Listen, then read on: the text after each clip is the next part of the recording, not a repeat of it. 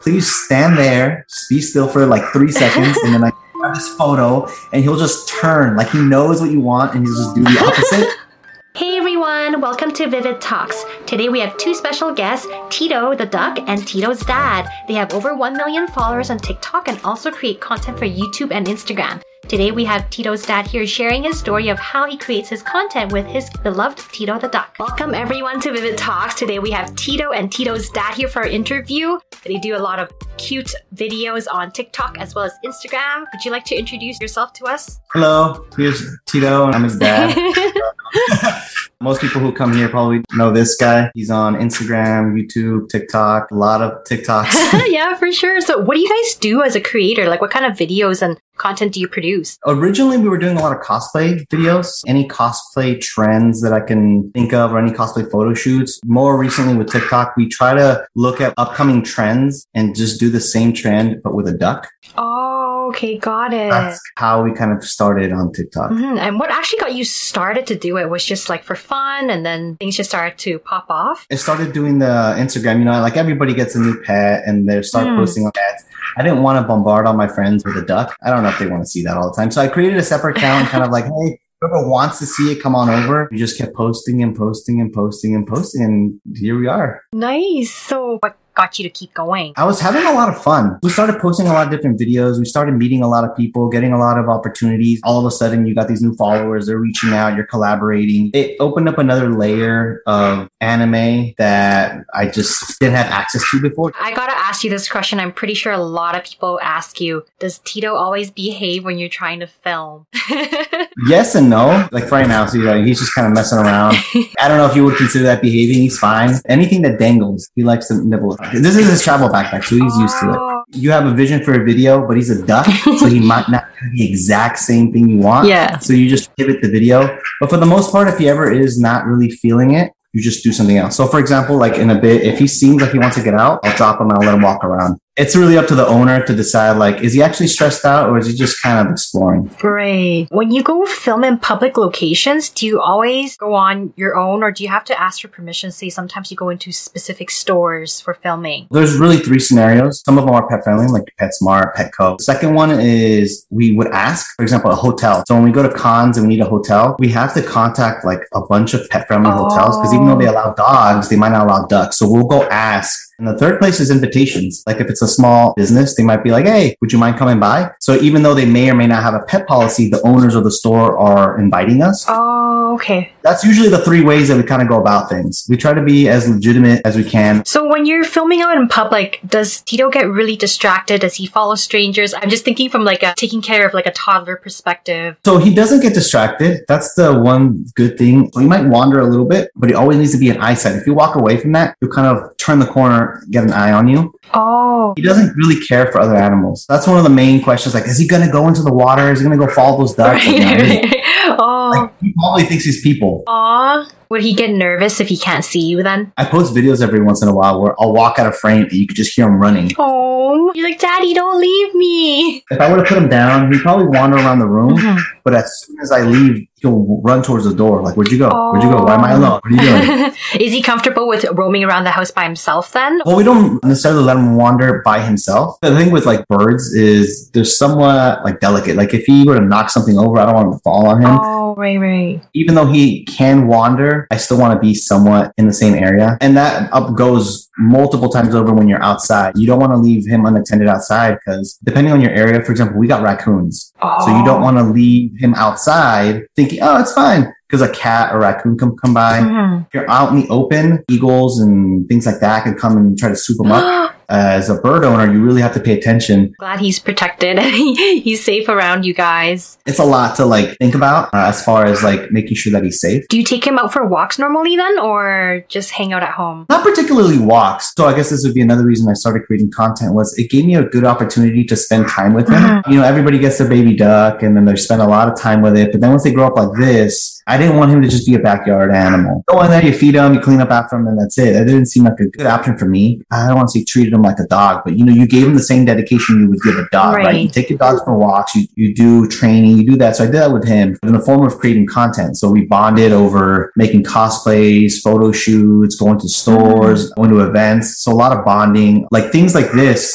They don't just happen right away. Like he has to get used to it. Right. Right. So you have to be able to put him in a container in a safe space. How old is Tito now then? He's four. His birthday's on May 31st. Aw. I'm not familiar with, I guess, duck years, like in dog years. Like if you're like 11 years old, you're practically an old adult. So what about duck years? When you go to certain websites, they'll tell you, oh, ducks will live like seven to 10 years. But then there's people who like reach out to me like, oh, look at my duck. He's 20 years old. Oh, like, wow. But there's a gentleman out there who has a 20 year old duck in the same breed as him. Maybe it's wild versus domesticated. So then they might be a lot healthier when they're taken care of. Yeah. Who knows? Yeah. But he's four. Yeah. So- Can you tell me a story where one time you were trying to take him out to film, but he wasn't really cooperating with you, and then it ended up being completely different than what you wanted to film? Sometimes you need him facing a certain way because maybe you want a specific backdrop. Mm-hmm. Please stand there, just be still for like three seconds, and then I got this photo, and he'll just turn like he knows what you want, and he'll just do the opposite. He'll do things like that all the time. His eyes are on the side.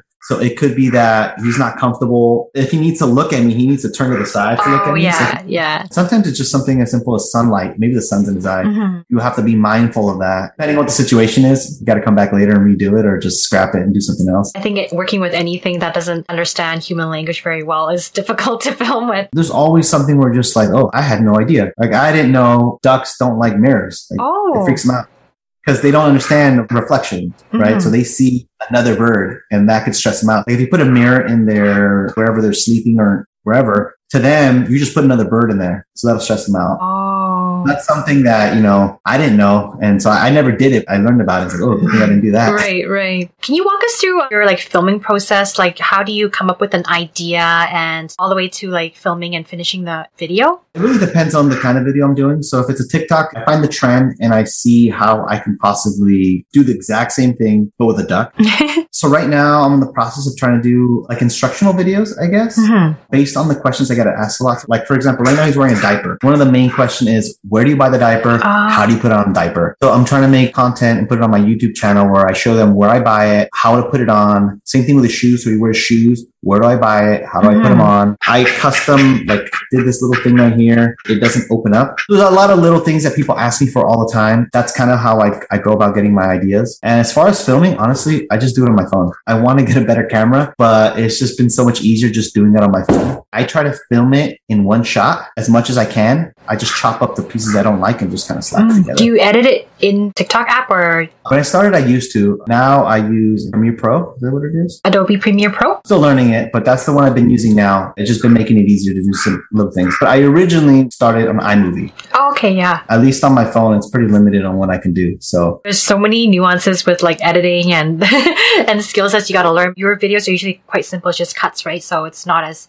complicated as special Yeah. effects. I've been so accustomed to doing TikToks. That's how my TikToks go. They're cut up like that. That when I go to YouTube, it's just changing the orientation because I'm putting content out on so many different platforms. I want to make it as easy as possible so I can keep continuously putting out content. hmm Do you recycle the content then? Like, do you film once and then kind of cut it different ways for TikTok and YouTube and whatnot? Some of my content on TikTok, I don't believe would do that well on YouTube. Oh, okay. It really depends. Like a trending TikTok videos, I don't think would do that well on YouTube, but like this instructional video would. I probably would just film this one in this orientation, put it on YouTube. TikTok only allow one minute right now. This instructional video would be longer than a minute, so I wouldn't be able to put it on TikTok anyways. That's true. Unless I start doing part two, part three, which people don't like on there. That's true. That's true. I was just curious. Uh, you always have cute little outfits for Tito. How long does it take for you to make that outfit? And I guess what inspires you to make it? So some of them are pretty quick. Maybe I can knock one out in 30 minutes. oh, cool. Like Tanjiro's.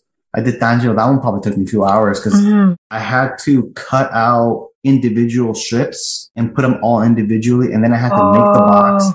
And the thing with the box is he can't carry that much weight. So I have to be very mindful of the materials I use. So I have to make sure that it's comfortable on him. It doesn't like flop over. So it definitely takes me a lot less time than like what it takes a person to Yeah. do a cosplay, which is why I'm able to crank out a lot more. What kind of materials do you use then? His base is baby bib. Oh, So It's just Velcro baby bib. It goes on him. Then on top of that, I usually use felt, just Michael's felt Mm. that you buy for like 30 cents or whatever. If I need something stiff, I'll use the foam, like the sheets of foam. Yeah. That's pretty much it. I look at the design, I kind of trace it out, cut it out, and just start hot glue gunning all that together. Mhm. What would you say would be your proudest moment as a content creator? I don't know if I have a specific product moment. I would say just some videos, I'm just very happy that they do well because we put a lot of time into them. So there are certain videos that I just get really excited for and I put a lot of time into it and like they flop really bad.